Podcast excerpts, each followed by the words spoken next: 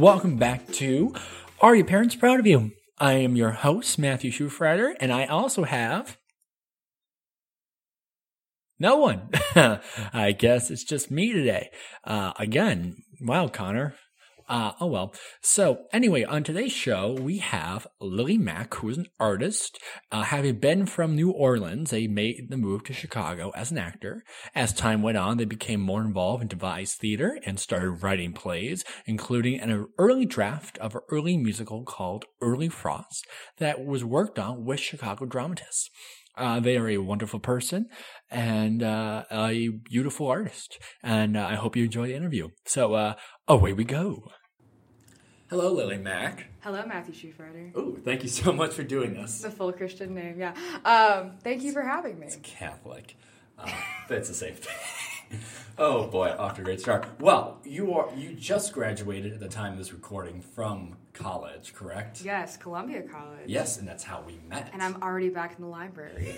you can't stop me. My ID worked. really. It got me in the building. once, once you no go back, you can always can always loiter. you can always do that. Yeah. So how do you feel? You just finished. It's been what a couple weeks. yeah. Yeah, it's been since uh, mid December, and um, you caught me at like the biggest transitional moment of my life Really? thus far. Yeah, absolutely. Oh God. Uh, well, being a December grad, I think we were just talking about this earlier, is just like such an awkward thing because you finish your classes, you go home, or you just relax the winter break. I Yeah. got to go home for like three weeks. I'm from New Orleans, saw my mm-hmm. family, my friends. It was awesome. Drank a lot, ate a lot, the debauchery, all As of do. it. Yeah. And then I come back, and usually your reset button is okay, I'm gonna prepare for class, and then I'm gonna get my ass out the door. And then I came back, and I was like, no one's telling me to do anything. And, and that is a scary, scary thing. You know, we've been in school our entire lives, like, or a lot of us have, and that's like the structure that most of your life revolves around. Yeah. And then all of a sudden, you're just not doing that and you're like, what? what? This is a scam. like, this, this They should have told you that in the brochure. I know. Um, I should have like gotten that out of all my classes. Um, no, but I did. I had a really good time at Columbia. I had a very interesting time at Columbia. Um, but I mean, I, we've got to do it at some point. We've got to push ourselves up the nest at some point. So Yeah. Have you like started any new hobbies because of it? yeah, I actually have. I started making jewelry. So all the Oh. jewelry I'm wearing, I made. Oh, that's awesome. Which for you listeners at home is probably very illuminating. Um, Folks, it looks great right now. I can tell you that right now. Thank you. I've been uh, I make it out of like Ace Hardware materials usually. So like this is like a coil. This is some kind of I I like how it's like I'll be in an Ace Hardware and um and an employee will come up to me like, "Can I help you with something?" I'm like, "No, I'm just browsing." like I, like I just like things that are shiny. Um and I'll make jewelry out of it. So um I've been make I made a bunch of jewelry for my friends for Hanukkah and Christmas and all that kind of stuff. Yeah. What do you think this? Have you always been a fan of making jewelry, or when did this even start? I don't know. Like I've been like crafty in different ways throughout my life. I think, but like uh, uh, the jewelry thing just started because I just wanted to make like more. I think I just started looking at. Oh, it started with going to Ace Hardware and finding like nuts Okay. that fit my finger, and I use, and then I would wear them as rings. And I was like, this feels great. um, and sometimes they would like leave a little like ring around my finger, like when I took them off. I was like, I don't give a shit. um, and and then it involved to like earrings and necklaces and things like that. So I've been doing that. Um, I love like cooking. My or live with uh, my roommate, my lovely, lovely roommate, Joms or Jamie Davis. Um, we share a very um, like a fanaticism about food. Yeah. We're actually going to like a birthday dinner of hers tonight. Oh, cool. Um, at like some fancy steakhouse or something like that. Oh. And we, and so we well we do a lot of cooking or just talking about food or learning about food. Addicted to Bon Appetit, uh, YouTube channel, all that kind of stuff. Shout out. Seriously, we, we stay in the test kitchen. Um, but yeah, and I've been trying to just keep writing too. Yeah. Um, uh, I, there's like there's things happening professionally. There's That's things good. going on. That's the very the good. ball is rolling. I'm just looking at the ball and I'm going, where are you going? Where are you Well, going? it's, it's a creative ball. It goes where it wants ball. to go. yeah. Uh, my dad's a big Ace Hardware fan, so Yeah. Uh, when I was a kid, that was my running joke of like, Dad, you're never around. Please stop going to Ace. What was the Ace Hardware in your neighborhood called? Ace Hardware Store. Just that? Yeah. Because the ones, at least in New Orleans, that I've seen, they have names in front of them that are the business owners. Really? So the one that was uh, uptown on Magazine Street, New Orleans, was Harry's Ace Hardware. So I always grew up thinking like that is the entire full name of the company. No, we don't care about Harry. No, oh, I care about Harry. You do. I have my Ace at home. Sorry, And there's a Mary's Ace Hardware in like Jefferson Parish or something, and like I was just like, wow. Um, yeah, so jewelry making, food. Um, I'm a bartender too. I love making Yeah. cocktails, just trying like things at home and coming up with stuff. do you have a favorite drink you like to make? Um, I love an old fashioned. Okay. That's like my go-to drink of choice. It's hard. It's hard to like to that to be like your go-to at a bar though, because like bourbon's so overpriced. Like at bars and then Chicago, it just like it just com- like compounds upon itself. Like I, man, I was. I was at an opening for a show, and they had a little like thing afterwards for the opening at a bar, and I everyone on the like the casting crew had a drink ticket. It was a show that Jamie was working to do sound uh, mixing, Yeah. and I didn't have one because I was just a plus one. And I was like, okay, I'm just gonna get one drink at the bar. And I got an old fashioned. It was fifteen dollars, and then like extra for like tax too. And I, I said, I am done being an adult. I am. it is. It is over. Um. So I usually like drink at home, or I'll like bring flasks of like cocktails that I make out That's how you do it. and things like that. But one drink I made recently that I love um, is I made a uh, a beet juice margarita. Okay. That was really, really phenomenal Why was it called a beet juice? Because it had beet juice in it. Duh. Okay. Yeah, I mean, clearly. it's I a drink. basically it's yeah right. It was a traditional margarita set up on the rock, salted rim, but Mm. in addition to like tequila and the Cointreau and things like that in the line, um, beet juice and a little bit of grapefruit bitters too. Oh, cool. And have you always been a bartender? Um, I've always loved drinking. Uh, Thanks, uh, Columbia. Yeah, no, no, like I think hence New Orleans, really. Thank you, New Orleans. Thank you, New Orleans. Love you, Columbia. Love you. Um, no, I mean I started drinking like very mildly um, when I was like 15 or so. Like like peop older people in high school introduced me to drinking, kind of. Yeah. And then also I was drinking at home with my family, like during dinner, and Oh, like cool. that was. I mean, that's kind of seen as like a normalized thing uh, in New Orleans, especially. Um, and I always liked drinking at home the most. I always loved like having my friends over or being with my uh, family, um, having a glass of wine, having a beer, having a cocktail. And then it kind of evolved into me like I love hosting. Like I love having a, like a group, like a shindig, like a soiree, a get together at a home, mm-hmm. and the comfort that that provides, but also like the social capital that it has. Like that sounds really douchey to say capital. The social value it has, like not having the pressure of like you have to go out of your home necessarily to Yeah. enjoy the time with people you love. Mm-hmm. And I think it's more special when you have people over and you can cook a meal together for them or make drinks for them and things like that. That's cool. Yeah, love Yeah. love that stuff. It's all about the family. It's all about the family. Yeah. So you've been talking about it a lot, but you are from New Orleans. We Yes. Uh, so I thought you said yes or we. And I'm like, who's we? Um, I don't know. So were you born there or?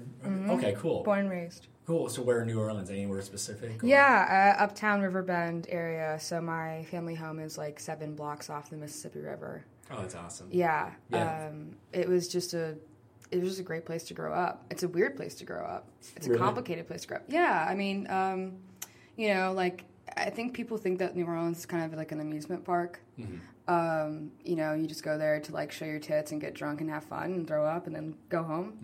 Um, but you know, real human beings live there and grew up there and form as people there. And um, but then as a result of that culture and like all that fun going on or that spirit of the city, like I think people that come out of New Orleans, a lot of them are just like great people people. Yeah. You know, like they're they're willing to have conversations with people and open up and have fun, let loose a little bit. Um, in a way that like differs from Southerners and then definitely differs from the rest of the country. Mm-hmm. It has like people have called like New Orleans like the little Europe of America, Yeah. kind of, and it definitely feels like that a lot. Oh, cool. What, what did your parents do? My dad is an attorney. Okay. He came to New Orleans in the '70s, um, and to finish his undergrad, and then he went to law school in New Orleans and then never left. Um, and he's originally from the Northeast. And then my mom uh, she was an Air Force brat growing up, lived all over, eventually settled down in New Orleans. Or no, uh, well, settled down in New Mexico. Met my dad in New Orleans while she was at Jazz Fest with some girlfriends. Okay. Um, and then yeah, and then fast forward, I'm here. Uh, so And where where do you think the bug happened for you when you wanted to make art or do art? You think? Um, well, I was a little attention whore from a young age. Okay. Uh, uh, no, I just, uh, I really naturally gravitated towards uh, music and singing when I was a little kid. Uh, my mom loves to like bring up almost like for me it's like the threat of finding the footage because it's somewhere in a desktop computer but like there's footage of me singing like uh, fallen by alicia keys in the back of my dad's car when i'm like a toddler Okay. So there's that. and then also my grandfather on my dad's side, um, he's had a lot of like really different cool jobs throughout his life, but um, in my heart, uh, he's like a singer, he's a performer. Um, so growing up, seeing him, he would always like sing to me across the dinner table. Like he's a total charmer. Like he is a flirt. He is cheeky. Um, and he will just serenade you across the dinner table, like looking into your eyes and singing the Sinatra catalog. Like, Oh, I like it. love Grandpa Dick. Oh, his, his name? his name's also Grandpa Dick. Grandpa Dick. Okay. And that's just, and when I was growing up, like people gave me a lot of shit for it, but it just has such a nice ring to it. It's it's great. Um, and and then also like so a couple people in my family are artists or like entertainers in a way. Like my cousin Anna's an actor okay. Um, and there's like creative streaks within my family. But I don't know, and I think my parents just recognized that, um, like I needed outlets to, to do this stuff, and unfortunately, there were a lot of things through school or like different camps around. We li- I lived like um, my family home is a less than a mile away from Tulane. We're practically on top of the campus. Yeah. Um, and there was like a theater camp for kids when I was growing up. So I did that, and that was like my first introduction to musical theater uh, when I was about eight. And so like I got into it that way. I took piano lessons. Eventually, I took dance because I was hoping to get into an arts conservatory program in high school, um, which I ended up doing. And um, yeah, there's just a lot of different avenues I could take, especially as a as a young person. Professionally in the world, it's, it's a little different down there, especially for a theater artist. But What as a do, you young think, person, what do you think that different is, or is? Can you point out the difference? yeah, there's just you just don't have like the all the companies and all the funding and just like it being an integral part of the culture. With New Orleans, when you think like what do you what do you think about New Orleans artistically? Like what comes to mind? Jazz. Right, right. That's the first thing. And like music, jazz, live music is like the bread and butter of the tourist economy and of the art scene. And it's how, how well funded it is by like the city or by other people. Like that's something to dispute maybe, but that is the blanketing kind of art form. Uh, and with theater, there's a lot of resources for younger people, like Yeah. through schools and camps, and and there's some. Um, and like Tulane has a theater department. Loyola does some performance stuff as well, of course. Um, but if you just like look up the makeup of the city and what like we consider like I don't know, just like conventional theater. There's just a there's just a handful of companies, and a lot of those companies are doing really great stuff. Uh, Goat in the Road Productions, uh, Nola Project. I think like those have made the biggest impact on me artistically when I was growing up there. Uh, and I mean growing up in the sense of like I started seeing their stuff in high school, not really like before then.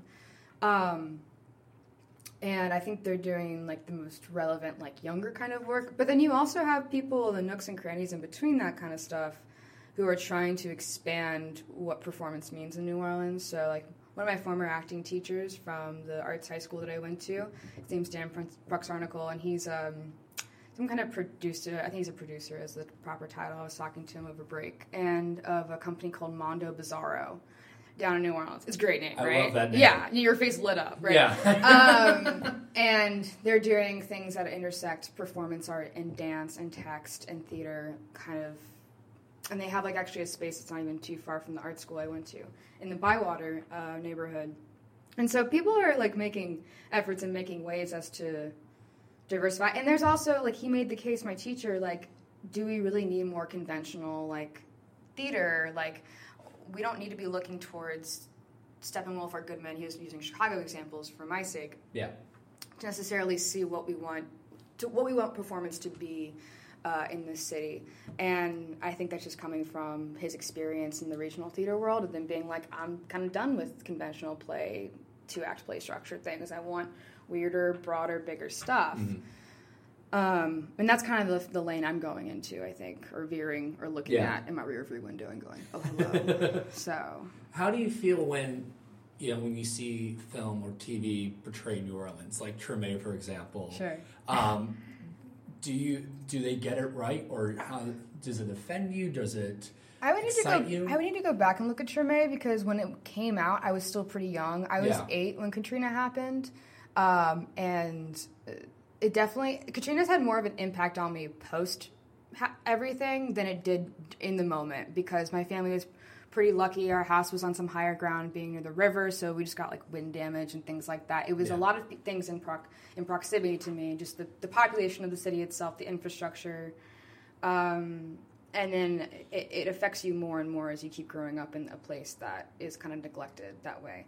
Um, in terms of New Orleans media representation, uh, I've always felt like it's very surface level, um, and that you can get just people are just skimming off the top in certain ways, um, and I don't know. Like I, I think I want to see more things that are in depth, and I want to see it from New Orleans artists, people that grew up there, or live there, and Right. know the people. Uh, but again, it's like uh, New Orleans as an art city. It's hard to get like the practical momentum or resources or funding from for things like that. Like the Yeah. film industry is doing all right. Uh, it had like a more of a boom in like the early 2010s, but sometimes just getting the the proper representation out of there is is difficult. Actually. Um, Space was the first time I ever saw a theatrical representation of Katrina Okay. on a stage, which was really interesting. Um, you know, you've seen movies and TV about it, but I never see it in the theatrical context before. No, I think that was my first time. Yeah. Too. Yeah. I mean, I don't think Brother Sisters play was based on New Orleans or Katrina, if you know what that is. I'm not familiar with it. Brothers Sisters play. That's the uh, Tarell McCraney trilogy. Oh, Uh. Marcus and Cedar Swedes. Ah, okay. Um, I'm blanking on the other two. I apologize. Um, but I believe it had something to do with New Orleans. I could be wrong. Um, I probably am. Um, but anyway, so you were in arts high school. How? What was that experience like for you? It was interesting. Uh, it was a, it was a good one for me. I can't say that every and like just with any institution institutions are flawed inherently. Uh, arts institutions even more so because the value that people put on arts. Um, but so I went to two high schools simultaneously Oh, throughout wow. high school. It was this is just the way it works uh, with this with this art school. Uh, New Orleans Center for the Creative Arts, or NOCCA for short. Um, and they've been doing this since the 70s, in which you would go to your academic high school or your sending school, as they call it, for the first half of the day. And at lunch or whatever the break is in your schedule, you would go, you would commute to NOCCA, uh, and spend the second half of your day, 115 to 345, um, doing your arts disciplines. And they had everything from musical theater, drama, really good jazz program, dance, culinary arts, creative writing, media arts, uh, visual, a lot of different stuff. Um, and I had a lot of friends from my academic high school that would come along with me, either That's in cool. carpool or we'd drive together. Hmm. And um, and that personally for me was a really good experience, and it gave me a lot of structure in terms of because I always liked musical theater, and the only prior experience I had doing it was a camp, was like a children's, essentially a children's camp. Yeah.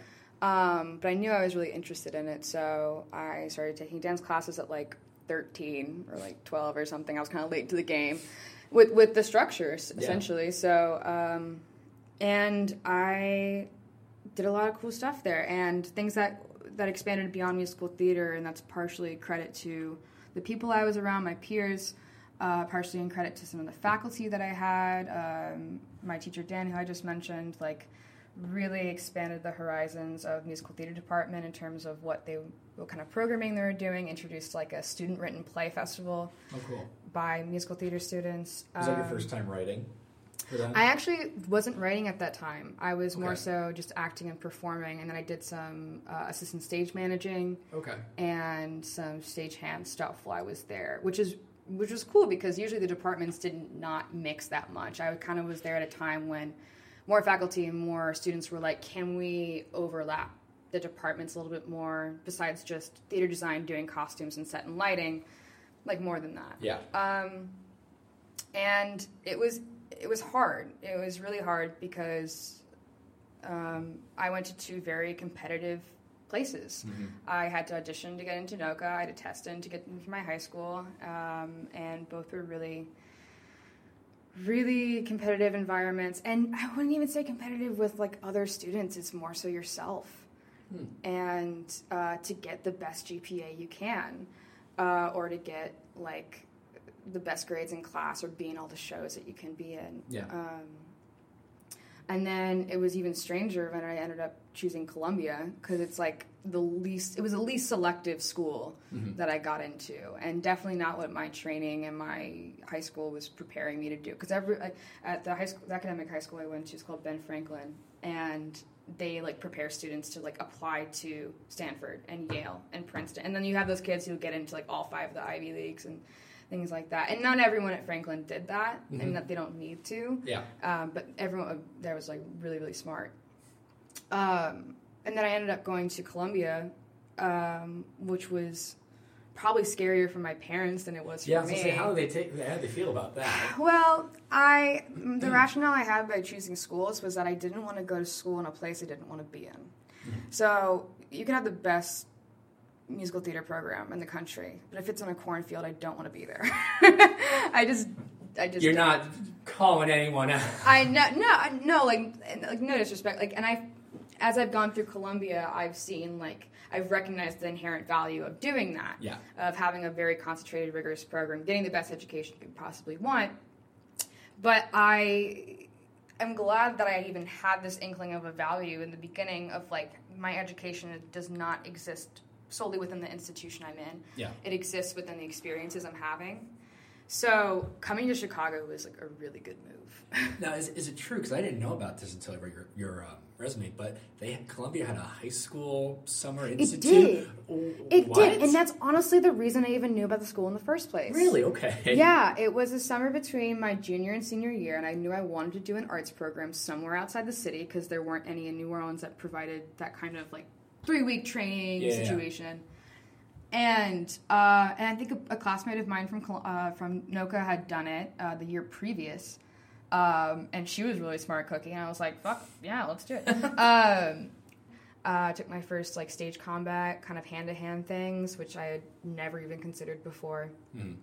Um, and I just, I don't know, I just really, I was, it was summer in Chicago, and that's a beautiful time to be Yeah. alive, right?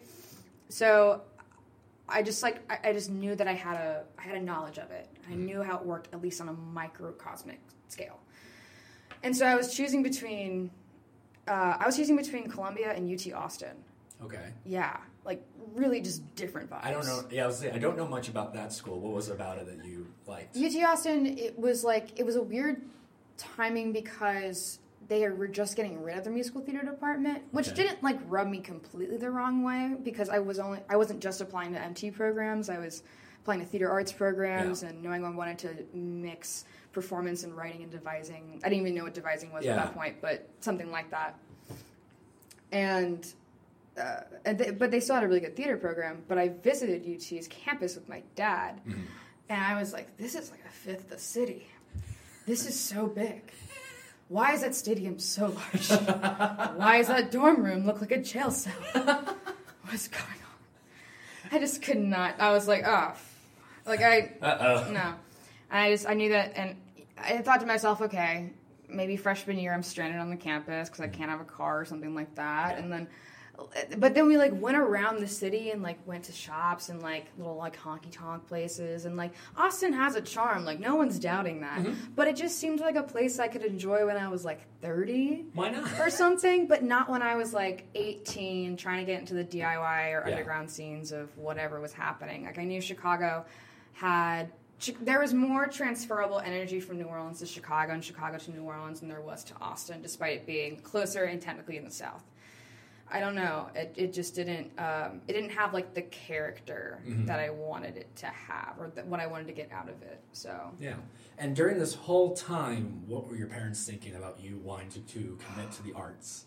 okay, so no, that sounded like a doomsday Yeah, I was like, answer. wow, okay. no, um, I think I did well enough in school, like in like lower middle grade, like high school, like Yeah. grade wise, that I think my parents were like, "Oh no, arts is like a, a thing that you can still do while keeping up your grades." Uh, I think they recognize I, I filled up my plate a little too much sometimes with the art because I love musical theater and that's what I studied. But I love musical theater because it encompasses music, acting, dance, um, movement, text, poetry, projection, whatever, like all these different things. Like, uh, oh, what's a what's that Belleville word they taught us? Uh, Gesamtkunstwerk. Uh, it's like the German term for total art. Oh, okay. Yeah, no, yeah. Shout out to to Bill Hill, I guess. Uh, hey, I listened to his episode. It was so fascinating. Oh, cool. Um, like the, he's the king of rock and roll. I was like, oh my god. um, and so I, did, I think they just recognized that I had a talent for it, uh, for performing. Uh, especially like I did a lot of singing in choir too. Um, and that was like where I found my joy. Like, uh, especially when I was younger, I like I went to a school. I went to like a private Catholic all girls school that I didn't really click with like my class, and I found myself just diving into like music or theater to like really find like where I was happiest. And my parents are- are awesome, and they love me so unconditionally, and I don't even deserve them. And I just think they recognize that's where I found my joy. And so they were willing to support that. And they also financially had the resources to support me in doing all that. Like keeping up arts training, especially if you're doing musical theater, is not cheap. It is not cheap. You, you're taking, you're basically cross training Right. um, a lot of things. So I was very lucky in that regard too. So they were able to support me in doing that. Um, and I have a really fun, a, a lovely little anecdote about deciding where to go to school. I was sitting on my steps at home, uh, steps upstairs, and I was just like head in the hands, classic like teen angst. I need to make this life altering decision, I guess. My mom's saying, you know, what's wrong? I was like, I can't decide whether I go to UT because it's like more like selective and the academics are better, but there's Columbia and I like Chicago and it just seems more like the vibe. I don't know. And my mom looked at me and she said, honey, you go wherever you want to go. Just be in a band. And I was I was shook. Say no oh my god! Like, oh man! Like, I was like, that's the vicarious dream for you is just to, for me to be in a band. Okay, cool. Yeah, and I've done that since. I've I've been Oh. in my friend's project a little bit, but um, yeah. So- at some points, I felt like I was betraying like all the preparation I had done to go to somewhere that was like less selective. Yeah. But getting here, like, I was able to take honors classes. I was able to. I, I had a lot of APs in high school, so I was able to get some academic credits out of the way Yeah.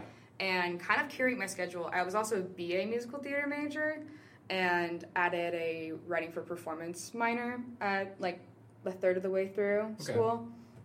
So I was able to kind of curate my schedule how I wanted to mm-hmm. In a lot of ways. And I think that helped my experience at Columbia. I also like did not go out specific just straight for musicals either. I did actually more I think I did I did one musical throughout my time at Columbia. Oh. And it was a student produced one. It was it was Wild Party. Oh, okay. Yeah. Yeah. yeah, Yeah. yeah, And then everything else I did was plays and some of them incorporated music too. Yeah. And so I know you do devise, you do writing, and I'm curious did something happen before the other, or did it kind of happen at the same time? You did say you did Yeah. writing. Yeah. You switched to writing as a minor. Yeah. But was that during you discovering devising, you think? Well, I think I think no devising was like kind of after that. I technically did a new stew uh, when I was here that was writing and devising. I was made a writer on it, and I Okay. had no idea that I was I, that was the situation I was going into. Oh. But I, it, it was cool because it was my first time seeing text I had written act like being acted out by by other actors, and I was like, oh my god, this is such a cool thing! Holy shit! Um, and and so I kind of fell in love with that. I took playwriting one, playwriting two. Uh, and then um, I'm gonna. You can't see this, but my bag. I was in the the first MFA festival Yeah. for the European Devised Theater Oh, very cool. thing, and I was in a um, in a piece called Small Talk, which was a devised um, piece riffing off of the Pajama Game, Okay. the 1953 musical Yeah. that everyone knows and loves. Of course. Um, about you know like unionization and love stories. Uh, you know, you know, a grand old time. grand old time. Um, and I that was my first like formal, like real formal devising experience, and having like a grad student at the helm of it, Ben Hustis, um, really like just endless energy w- within a person, incredible. Um, and that was a really, really eye-opening process. Yeah. It, it taught me that devising is uh, there's no one way to go about it Okay. at all. Okay. You really have to create rules or games or constraints for yourself in the room for like with that everyone's involved in. You can devise in a solo fashion, but like typically devising is seen as ensemble work. Yeah. Um, and then some of it would be very ensemble based, and sometimes we develop things at home and bring them in. Um, and I realized that, yeah, it's such a blank slate. You can just real, and you can, and then I like the idea of devising of taking a question or a subject matter or text or something like that, and you're just like twisting it like Play-Doh, and you're just messing with it. And you're putting googly eyes on it, and then you present it as a piece. There's something really uh, fun and playful about it that I like. Um, yeah, and I want I want to do more devising, um, and I definitely want to approach it with a very ensemble based um, mind uh, and playfulness and spirit. I suppose. Yeah. No, I, no, I, I gotcha. Yeah. Um, and then, so it was the right? Did your minor come with doing the show you were doing? You already- No, no, that was just a separate thing. Uh, Amy Yule like put uh, like put the radar up, and I was like, yeah, let's do this because she was a I think she was like a faculty advisor on it. Okay. uh, at least for at least for Ben because he was doing a musical theater oriented piece and was um, soliciting actors from the undergrad MT department. Mhm. So um, yeah, and then also I think f- from high school. Uh, during high school, I, I realized uh, one of the things about musical theater is that not everyone knows I do musical theater Mhm. because I, if you plucked me off the street and said hi to me and I started a conversation with you, I don't think you would know. Mhm. Uh, or a lot of people say that, and um, Is that okay with you? no, it's okay with me. Yeah. It, it it unsettled me a little bit when you're like a preteen doing theater and you don't quite fit into the theater kids. Yeah. A little flag goes up and you're like, oh god. Um, but uh, what am I doing? Um, because you know, while my uh, peers in theater camp were listening to like, you know, Broadway soundtracks, I was listening to like Interpol, um, or um, what, what, like Nina Simone or something like that, Yeah. or like I started getting to Leonard Cohen when I was like 14. Really? Yeah, my piano teacher taught me a lot of Leonard Cohen stuff. So Oh, that's cool. yeah, yeah, yeah, yeah. Cool repertoire we did. Um, and so, and I just the music I was listening to as a teenager, uh, and now like it's just it's not musical theater. And I actually have seen more music in Chicago than I've seen theater because I've become part of the, the DIY scene and friends with people and supporting their shows and whatnot. And I just, I just, the sound of musical theater does not always jive with me. Mhm. Like the the orchestrations, the vocalist. Yeah, because uh, you recently writing. became into music composition. Mu- Yeah. Musician, sorry. Yes, I've done mostly lyric writing, and then I've done some composition too. Yeah, and how did that come to be? book work. Um, I took a class called Writing for Musical Theater. So it was, it was always the, the brain children were existing in my head, and I never Yeah. like put it to paper because I live my life in theory a lot. um, but then I took the Writing for Musical Theater class. It's taught by Ilya Levinson and Paula Mendez, and my writing group ended up being my best friend now, Brianna Santina, and uh, Ryan Tucker. Okay. Ryan Tucker's actually music directing the tap show that's going on, or it's about to happen. Oh, yeah, yeah. Yeah, yeah, yeah, yeah. So, and he's he's they're both like stupidly talented, Yeah. and I don't deserve them. Um, but we wrote a piece together um, in that class because everyone produces like a a ten minute musical piece, and it ended up being like five actors and a family drama about a mother and a daughter experiencing a domestic abuse situation with magical realism and gardening and flowers, and we had dirt on stage and overlapping music, and um, that was just really insane. Like it, I don't even know how it came together now that I think about it, but and we have plans to expand that into a one Yeah. act over the next year. And we just had a meeting uh, about it, and then we also have I actually have a thing to plug. I don't know when this is going up, but. Um, this coming Monday, uh, a piece we wrote. Yeah, I know. Uh, I, well, a piece, it happened. If you're listening to it, it this occurred. Um, Folks, you missed out. Folks, you missed out. Um, this coming Monday, uh, a t- another 10 minute piece of ours um, called Dear Letty is being, as part of a staged reading at the Chicago Music Theater Festival. Oh, very cool. Yeah, it's a piece that Brianna and I uh, started writing in a Chicago dramatist's musical 10 minute musical writing class. And then we brought Ryan on to help beef up some of the composition and stuff like that. And it's a period piece set in Chicago in like the 30s. Oh, very cool. Yeah, um, and that was a lot of fun to write. And then we're gonna hopefully send that off to festivals and stuff like that.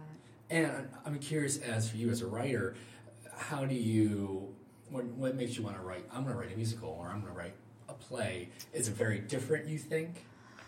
Yeah, I mean, with plays, I think, well, with musicals, it's like tonally, like the momentum has to be different. Mm. Like, I think plays, you can like have a bit, you can have kind of like lines of dialogue or a setup or a circumstance that you can kind of riff off of and then go from there. Or at least that's been my experience in writing plays. And then within musicals, it's it can start the same way, but then you have to look at your script, your, your bones of your story, and go, well, where are the musical moments in this? And does this justify like song or some kind of at least elevated something elevated from simply just text or simply just movement or you know? Um, and I think I like writing collab. I mean, with musical theater, like you to write like on your own is insane, Yeah. and like I just I don't understand how people do it, um, and I don't think theater is ever a solo endeavor.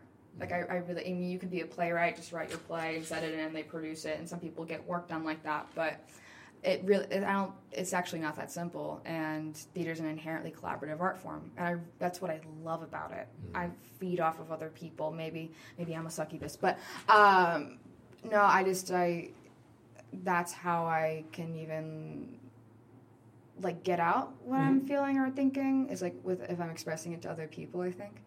Um, so I, I, I like in musicals when it takes so much to do the lyrics, the book, the music, and they all have to kind of they have to like mesh together. They have to work together and serve each other. Yeah. Um, that's where just collaboration just comes in handy. Um, just having other people like spout out their ideas. Some things land, some things don't, and then you run with certain things. You expand and com- compound others, um, and it takes a lot of a lot of time too. I mean, if, if you hear about people writing musicals, it's like a multi-year process most of the time. Like Hadestown, you know, Broadway, that's like a nine-year process. I mean, I'm probably exaggerating, but it was at least over Took a long five time. Yeah, years, yeah, yeah. Uh, maybe even more. So um, I'm trying to like prepare myself mentally for that to be like, Mm-hmm. hey, you can't get instant gratification out of this as a process, and I don't think theater should be instant gratification, which is really cool as an art form to to to put yourself in in a time where instant gratification, at least in terms of media, is like our bread and butter. Yeah. Um, and really trying. I just want to appreciate the process, man. God, I just want to. I just want to be an artist. Um, yeah. Uh, but musical theater, I just like. It's just kind of. I think it's a lot of. Uh, I was listening to the, the Kelly Garrett episode, and uh, when you're like, "Why did you write Space?" and she was like, "Well, I, I just that was the theater I wanted to see." Yeah. and um, and so I'm writing musical theater because it's kind of I feel like I haven't really written, especially musically, I haven't written the show where all the music is like I, it like has like the kind of influences of things I listen to on the daily uh, because I think the stories themselves that's also fascinating. The stories themselves really inform the style For sure. because like the the Dear Letty piece is a period piece, so it's like borderline 20s 30s style music Yeah. with some contemporary influence, and then the early Frost piece is like uh, classical contemporary like vibe, like um, like I think like Philip Glass ish or a little bit of Glass. Yeah. Wow, that's a throwback. Also, I, Throwback? I don't know why, because I also just watched the Philip Glass movie. You ever seen it? Oh, I have not. Shattered Glass. Oh, it's really good. Shattered Glass. Hayden Christensen plays Stephen Glass. Oh my god. And it's oh Philip Glass, sorry. Um, and it's wonderful. Oh, I have I have not. Okay, I'm gonna add it to my Letterboxd. There you go. Absolutely. Um, yeah, I- and I think uh, the the next uh, endeavor, besides expanding the pieces or refining the things that we have right now, um, I just really want to. Uh, I want to write a musical that kind of comes from the music first, in a way, Okay. and then with like some some semblance of structure in terms of story or like circumstance or things going on or, Yeah. or objective maybe, but. Um, I really want to hear that kind of weird, like post punk or like experimental neo jazz stuff going on. Like Oh, very cool. that.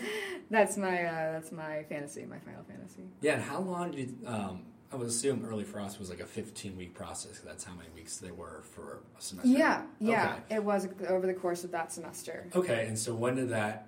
When did you? How did you get the inspiration for that? It was uh, actually based off of a one act uh, that Brianna had written.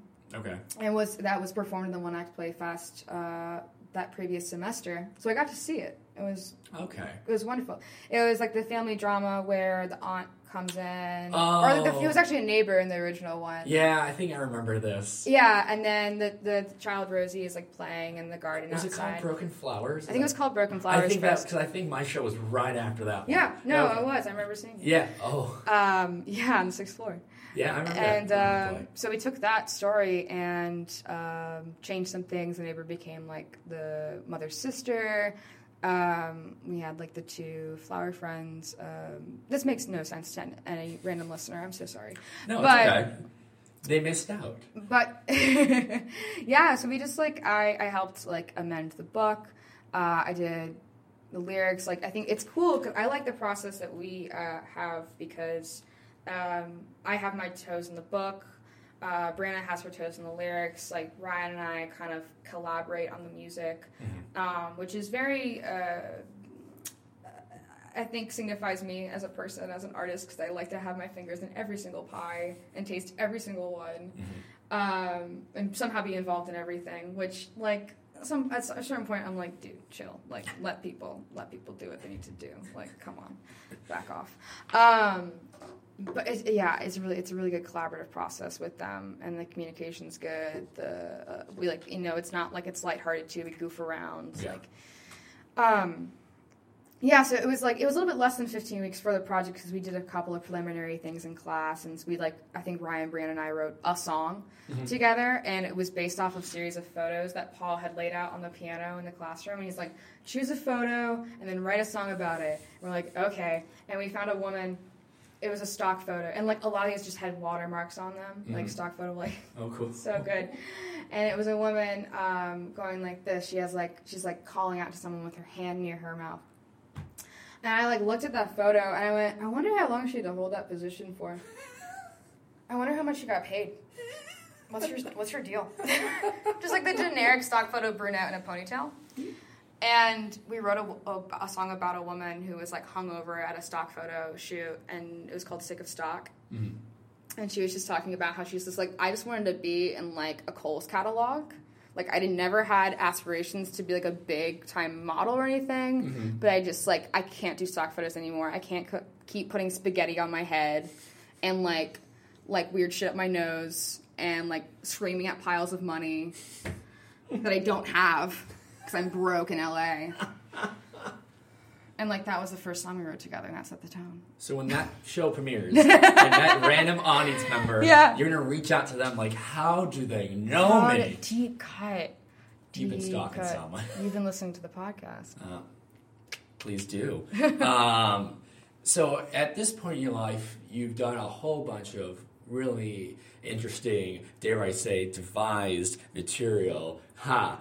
Um, do you have a preference right now? Do you like to be on stage? Do you like working more behind the scenes? Where do you think you are are in that? Um, I like I like both. Mhm. Um, Not one for the other, probably not. Well, I think in terms of what my training has consisted of, and like I think what my instincts um, are, I do really like performing. Mhm. I'm kind of a ham, not really, um, but uh, it is my f- like it's my first form, I suppose. What I started doing, um, and I think it's like I love performing so much, Yeah. but I really do want to perform material that I genuinely like, which is like a hard thing to do. Like I'm finding like looking at auditions uh, nowadays, it's like there's a contradiction within my artistic like philosophy and instincts because of like I love doing new work, Mhm. but then I'm like, is it gonna be good? Like I don't Yeah. know.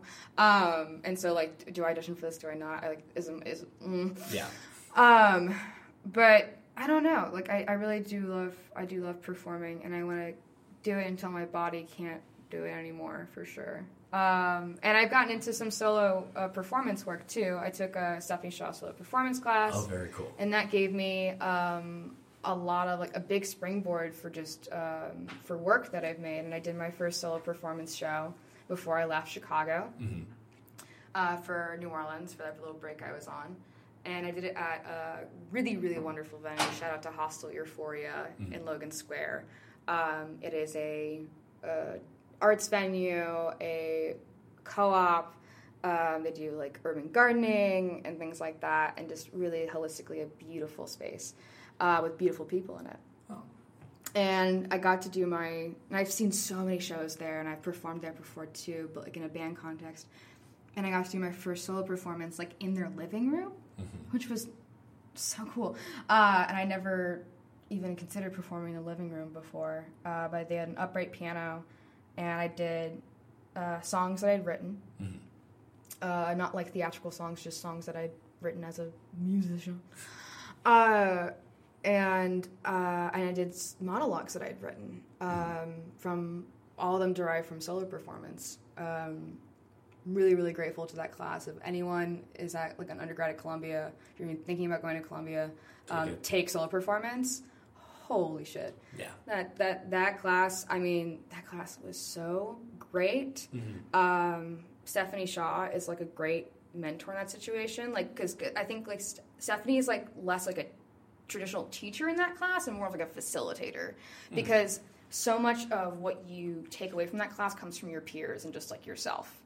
Um, and and the majority of the time is your peers, besides performing, is you them giving you feedback and them exchanging ideas with you. Um, and I had a, a beautiful, beautiful group of people in my class. Like all of y'all, I love you guys. Um, and so I did a bunch of monologues I'd done from that, and um, and I wasn't sure whether the the music plus the monologue interspersing of performance. I had some sound stuff going on. Mhm. I, I involved my theremin at a certain point. Um, it, it was a it was, it was, that was a fun monologue. It was a monologue about um, vibrators. Oh. And um, and I was braiding my hair into a theremin, so it would, depending on how my pla- the plate was placed, it would produce different Okay, so you have to tell me, what, what's a theremin? Uh, what's I, I have, I'll be honest, I read the resume, I was like, I, I should have What? Googled that. It is, uh, you know, like the sci-fi noises of like, doo doo. Yeah. It's like that instrument. oh, okay. Oh, look who it is. Oh, Connor! It's Connor I'm Brown. getting up. I'm giving them a hug. Look who it is, folks. Yeah. Oh, hi. Don't mind me. Just Ah. casually walking in like nothing happened. Windswept hair. I just have my pumpkin spice latte, you know. I'm just And if you go on her Instagram, folks, you can see all about it. oh, Oh my yes. god. I, I document all my lattes. JGC brown latte. at Latte Lover. Oh man, this is a great improv. Anyway, uh, we we were talking about what solo performance? Yeah, yeah. Okay, I was talking so about. we were do you know what a theremin is, Connor? I researched it. It's like some weird kind I'm of not alone. Look who did the homework. Excuse me. I Oh. looked up. Well, look, top- Anyway. Yes, um, for the viewers who don't know what it is. It's a, it's a sci-fi thing. Yes. Yeah, so it's a it was I love the origin story because a guy named Theremin was like developing like radar technology for the Russians, and he was like, "Oops, can't do that, but I can give you a musical instrument."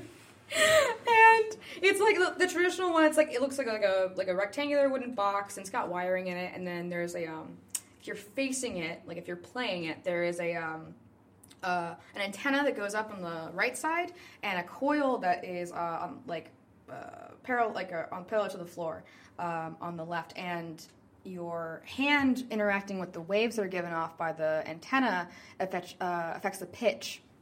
And then your left hand is controlling the volume. And the farther away your hand goes from the coil, the louder it gets. And the closer it, it dampens it. It's really great. It's just so cool. I don't have the traditional like OG theremin. I have something called a Theremini. It's made by Moog, who are like the biggest like producers of. They do like synths and shit like that. Oh, okay. Um, yeah, and it's like digital. It has multiple sound settings, like different scales you can do, different ways you can uh, like kind of pitch control, correct chorus. Like it's it is wild, and I love her so much. yeah. Did you already ask how you started that, or I just uh, I found I found some footage. I found some footage of a theremin. I think I was listening to. I somehow found like a Clara Rockmore video or song, and she's one of the premier theremin players of uh, the 20th century. Um, and I was just like, "This is insane. This is beautiful." Because you know you don't like the traditional like context ears, the old sci-fi sounds, uh, and she was playing like Chopin, and I was like, "Oh my god." Um, so I asked for one for Christmas one year, and that was like my big Christmas gift, uh, and it was thrilling. And I don't, I don't practice it enough. I don't use it enough, but that is one of my goals uh, within my artistry to like to employ that as an instrument. Because like, who's showing up? Who's showing up to the audition with the theremin? I don't know, Not, not many? but maybe me. Um, yeah. So um, yeah, I know, but solo, uh, the solo performance stuff. That show, like it, it worked.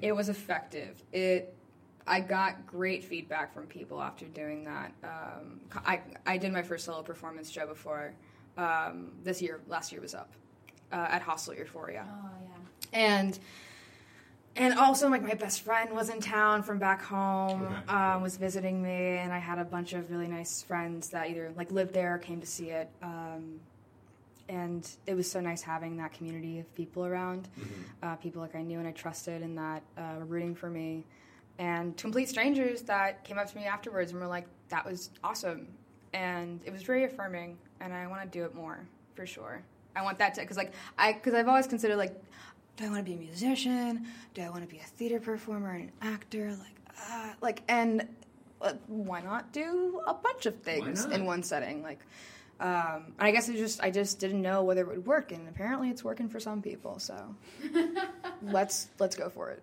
So, looking at your resume and your special skills, Oh, Lord. uh, a good highlight I see is wackadoo makeup. Thank you. Because I'm so sorry. I'm so So sorry. we did some research. Yeah.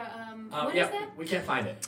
right, it's not copyrighted yet. Uh, Oh, no. okay. Oh, right. cool. Because I'm on the No. images and I'm like, there's See, nothing. okay, whack- like- okay. Go Matthew and. I took um, professional survival with Barbara Robertson together, Yes. and I think I put that on my resume, and she just went like, "What the hell?" she was like, "What are you trying?" this. She's like, "Just put makeup. Like, don't don't be extra." Um, and I I just put that like just being like a. It was kind of like a, a fuck it moment. Like, um. I just didn't know. I, I can do conventional makeup. Like I took like a like a editorial almost like makeup class Yeah. at Columbia, but I've just never been good. I don't do a full beat like when I go out the house or like, I, but I do paint things on my face and I glue things to my face, and it's very fun. Um, so I just like didn't know how to just I just I just I um I have a lot of imposter syndrome and I never want to oversell myself on a skill level. Um, you know, like I don't want my special skills to be like, oh, I can I've done archery for like years, but I haven't done it in a minute and I can't get up like up on the target maybe the first couple of tries and I don't want you to think I can. Uh, like that kind of thing. And I and I just I always feel like I'm not going to be good enough or I'm not going to fill the, ex- the expectations or the shoes of what they people want me to do um, and it's kind of like the the jack of all trades, master of none. I like a lot of I like to do a lot of stuff, especially within the arts. But do I spend enough time on one thing to really master it? That's kind of a concern of mine.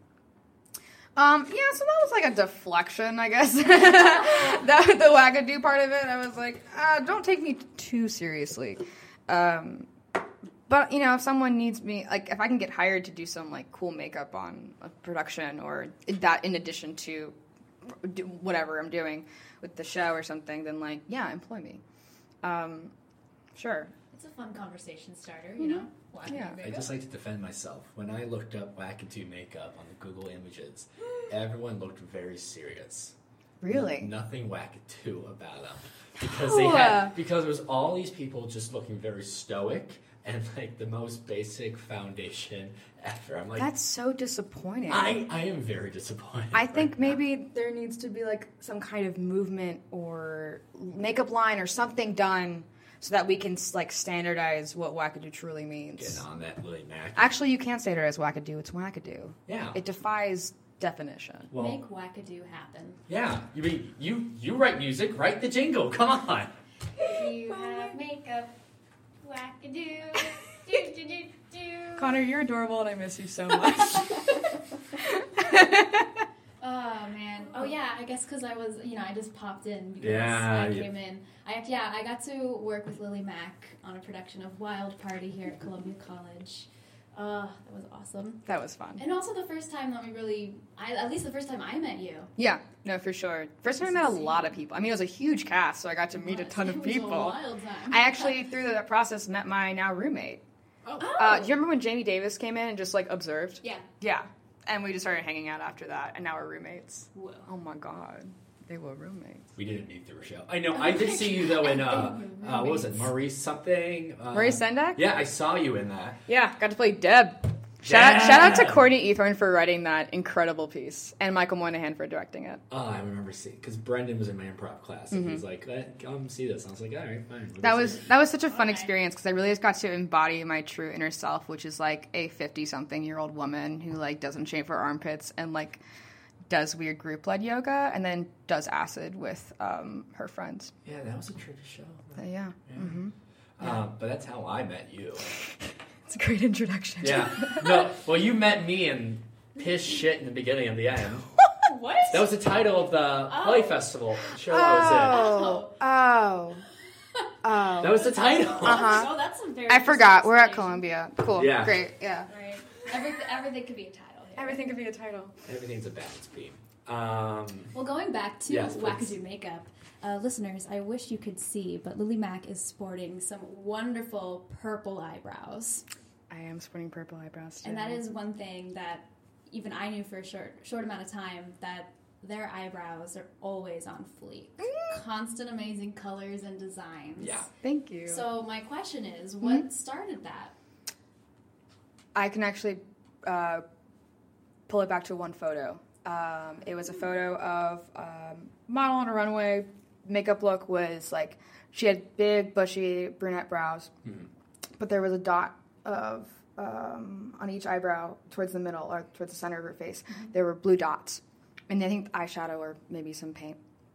And I was like, "That's awesome." I was in high school, and I just started doing that uh, just a little bit of eyeshadow, and like I was filling in, I was filling in my eyebrows like nat au natural with like really shitty brown uh, eyeshadow, like that did not match my hair color. At, it was a mess, as everything is in high school. And so I started doing that, and then I was like, "This is I like this so much more." And I have naturally very very light eyebrows, um, like they're barely there. And so I just started grow, doing more color, just kind of literally physically grew like across my face. It was just more and more and more. And then by the time I uh, got to college, it was kind of what I was doing for the most part. Um, and that's how people know me. Like uh, Security Jones working downstairs in the library, and uh, God bless her, and she just calls me eyebrows. Actually, a lot of security people at Columbia call me eyebrows, and I have no problem with it. From them, not anyone else of y'all, like, n- and not anyone else, just just the um, just security. Just the Columbia College security. Yeah, because like think about an emergency situation, and like they need to get me out of a building. They're like eyebrows, and I'll be like, yeah, yeah, and that's efficiency. that's how it works. Gets it done. Gets it done. Yeah. So do you have like a special system, a certain color for each day, or just how you feel? I think it's just I wing it every time. Um, I think there's very rarely a, a time where I'm like, oh, it's gonna be red brows. We're gonna do blocks. We're gonna do like, but but. Um, no, I just go into the bathroom and I'm like, uh, and I look behind me. I look at my makeup and I'm like, that's a that's a nice color. Um, or like I'll coordinate it to like my outfit. Yeah. Kind of. Um, I find myself doing that quite a bit. At least at least just like know that they're not going to clash like too hard. I'm not like wearing like a red sweater with like orange. I, I mean that could Yeah. work. That could be a look. But like I don't know, like complementary colors and things like that. We love the color wheel. We really do. That color wheel. Do you Yeah. have a favorite color that you like to use? Uh, I think the one that looks best and the one that people usually remember the most are like greens, like certain greens. There's a green uh, in the Ben Nye Bruise palette that I have, which I got it because I genuinely I learned how to do bruises in this makeup class, and I was like, oh, this is so fun. And then I there's no reason for me to keep making bruises on my on my off time unless I want to really freak people out in a very inappropriate way. Um, but it's a really beautiful like kind of olivey green Oh. in there that I love. And then also what I found, which is surprised me, um, when I'm feeling like pretty depressed or anxious or just like I can't get out of the bed, like ah, um, I find that doing gray brows actually helps me a lot Really? because it's like the feeling of gray inside, and if you externalize that, Mm-hmm. it like and sometimes I wear like all gray and do gray brows, and like for whatever reason that's like very cathartic for me, hmm. and that can like help me. Kind because I feel like if I'm wearing the gray on myself or externally outside of it, I can get it outside of myself a little bit more, acknowledge a little bit more. Hmm. I think that's kind of the, the way that I've experienced depression and anxiety has been feeling like there's like it's like a no man's land and I don't know how to construct my thoughts or feelings or validate them or organize them and it feels like a bunch of gray. And so getting that outside of me has been like really helpful too. Yeah. Yeah, that's cool. Yeah. Uh, you are also a voice teacher. I am. Um, yeah. How have you always wanted to teach, or how did that come to be? Um, I've had a lot of vocal training throughout my life. Um, Yeah. like consistently throughout my life. I started uh, the the the school that I went to when I was a wee little kid. Um, like we could get like Christmas and spring concerts constantly. I joined choir. I started taking private voice when I was about like twelve or thirteen in preparation for my NOCCA audition. Um, and then had consistent vocal teaching throughout uh, from here on out. And um, and with musical theater, like I think you can give feedback to like musical theater people, people who have like some training, I guess, or the people I've been around, like to a certain extent. But like as a peer, like you can't tell them exactly more than they already than you like already know. I guess I don't know. Um, well, this is to say that I felt a special like want to provide affordable, accessible vocal instruction for people in the DIY scene here the music scene.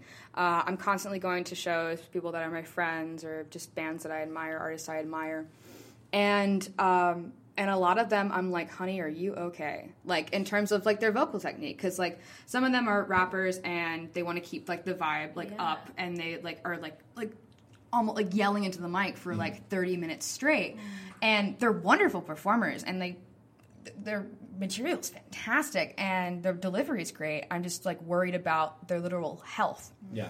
Um, and so I put like this like the smoke signal out slightly um, like over a year ago to my friends. I was like, yeah, I want to offer affordable um, voice lessons for people in this community. And then someone, a mutual friend of mine, um, linked me up with a lovely uh, musician named Nate Green. Um, and I've been giving him vocal lessons for like the last year. Um, and like he came in with no kind of basis in vocal technique, like no church, no choir, no, no nothing. Um, and I was teaching someone to sing from scratch, which was the most it's like one of the most challenging things. It's not like it's i i love going over there and, and nate's like such an incredible person. Um, and seeing his progress from then till now is absolutely stunning but it took it, there's a whole thing it's like if you're a teacher you learn more than your students when you're teaching that kind of thing and I, I felt that because i hadn't thought about what does it fundamentally mean to sing in a really long time because it's second nature to me. I've been doing, I've been singing since I was a kid, whether I was just singing in my car, or singing in choir, or singing in theater. Um, and it's been really cool. It's informed my own vocal practice and health and training. Uh, it's made me reflect a lot on like my my lifestyle, physically, mentally, Um, and you know, and I'm not like unrealistic. Like a lot of people in the DIY scene, they smoke, whether it's like weed or cigarettes. People drink a lot uh, or can. Some people are completely sober, um, and like work like really hard hours. Uh, two are performing really late at night. Um, and so there's all there's so many like holistic variables to consider for someone in that realm of performance and I just I want to offer a resource and a, like a source of like help or health um, to people that I I want to I want to see keep performing at top notch quality for like the rest of their careers.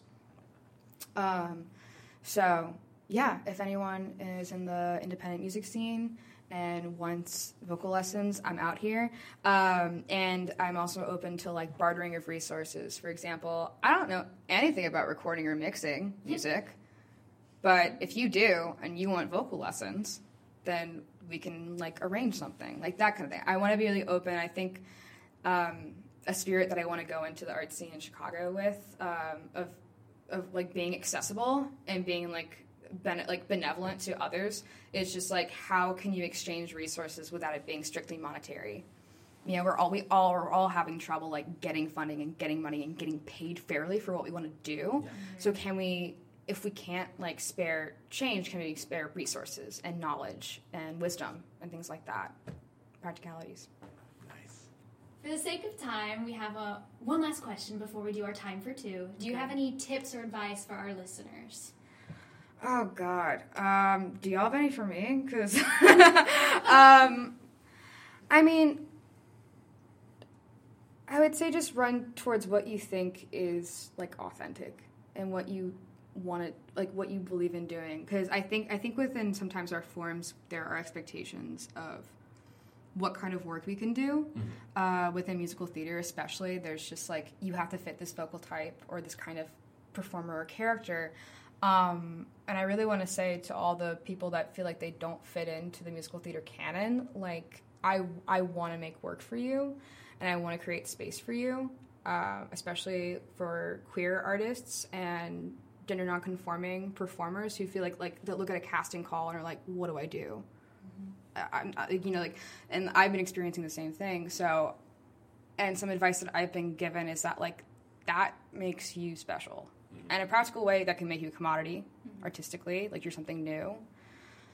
Um, but it's something i have to keep telling myself especially um, having the imposter syndrome feeling like i'm not good enough to do anything like just really go after the art and the things that activate you. And don't settle for things that you think you should be doing i suppose um, because like that's that's what i want to see myself doing and that's what i want to see others doing and like finding their joy in that um, yeah new forms new forms uh, New forms. new forms Shout out to New Forms. Shout out to my friend Nick Dayton. We had a bit going on New Year's uh, Eve, being like, New Forms 2020, let's go. New Forms, New 2020. New 2020. Well, guess what? We have time for Two. Oh my god. time for two. Oh my god. Oh, you're gonna love this. Okay, My lizard brain is not going to be able to take this.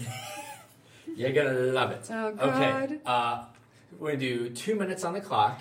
General questions, general icebreaker questions. First Uh, thing, head, just say it. Yeah, you're gonna be so good at this. Yes, I'll start. Ready? Three, two, one, go. Left Twix or right Twix? Um, they're the same thing. What'd you have for breakfast? Um, uh, coffee. Timon and Pumbaa. Oh. Um, I guess Pumbaa because Timon won't shut up. Are you cuckoo for Cocoa Puffs? No. Do you believe in ghosts? Kinda, yeah. Do you believe in magic? Mm, sometimes. Can you beatbox? No. What would you do for a Klondike bar? Uh, get another ice cream but, uh, product. Are you afraid of Virginia Woolf? Not yet. How many licks does it take to get to the center of a Tootsie Pop? You tell me. Oh, boy. Uh, fruit salad or hot potato? Fruit salad or hot potato? Oh my god. Uh, fruit salad. At the moment. What's your rapper name? Let's not go there. Okay, great. Uh, uh, how do you like your eggs? Ooh, soft scrambled. Who let the dogs out? An irresponsible pet owner. Oh, are you a rock or a hard place? A hard place. Hannah Montana or Miley Cyrus? A real person, I guess. Am I Ooh, uh, is the Running Man the greatest dance of all time? The Running Man? Uh, no, there are lots of forms out there. Do you know how to tie a tie? no, not yet, but I want to. I want to learn. Uh, do you wash your hands every time after going to the bathroom? No. Do you make your bed every day? No. Ever been kicked out of a bar? No. Beer or wine? Uh, I've said Trader Joe's wine. Oh, okay. There you go. Uh, alligators or crocodiles? Alligators, baby. Louisiana, what's up? Bruce Wayne or Batman? Um. Oh, he's such a douche. God. Batman. Uh, earth, wind, or fire? Ooh. Uh. Uh. Uh. Uh. uh the Earth. Go to the elf. What's your favorite color? Black. Is there, is there a house on the rising sun? Yeah. Ooh, and that's our time. hey! You. Oh, I did. I You wrote did a lot of these new I ones. see Can't a you lot. tell? Can There tell. were a lot of new ones. 'cause Yeah. I've listened. I listened to some Hey, episodes. a lot of it's these are fresh. 2020. Tw- New new forms. New questions! New questions! That's what's up. Oh man! All right, I'm probably have to delete some of these. May- Maybe. Uh, Yeah. well, uh, before we go, we do have a gener- one final question. Uh, Lily Mack, Are your parents proud of you? Somehow, yes, they are. Oh! Thank you so much, Lily Mack. This Thank is a you. lot of fun. Thank you for having Here, you me. can finish my latte. Oh my God, Connor, it's not real. Connor, you can have my boxed water. Oh, no, I want your boxed wine. Yeah. Oh, okay. Well, good luck finding it in the library. All right. And that was our conversation with Lily Mack. Ah, what a wonderful conversation. I love hanging out with Lily Mack. I had such a blast with them at Wild Party. We should hang out more. Um, so, as I'm sure you can hear, Matthew is not here at the moment. Uh, that is because he is standing in the back right now, watching me do this outro by myself as a punishment for coming late. However, um, a queen is never late. Everyone else is just early. That's what I'm saying. And he is also holding my latte hostage at the moment. Speaking of lattes, thank you, Griffin McCorkle, for my latte, and of course for being the makeup artist for the episode, making us all look fabulous. And uh, folks, please follow us on the IG, Instagram, the Facebook at Parents Proud Podcast, and you can give us a Gmail at the Parents Proud Podcast Gmail. Uh, yeah, keep listening, folks. Um, can I can I please have my latte now? Ah, yes. Thank you.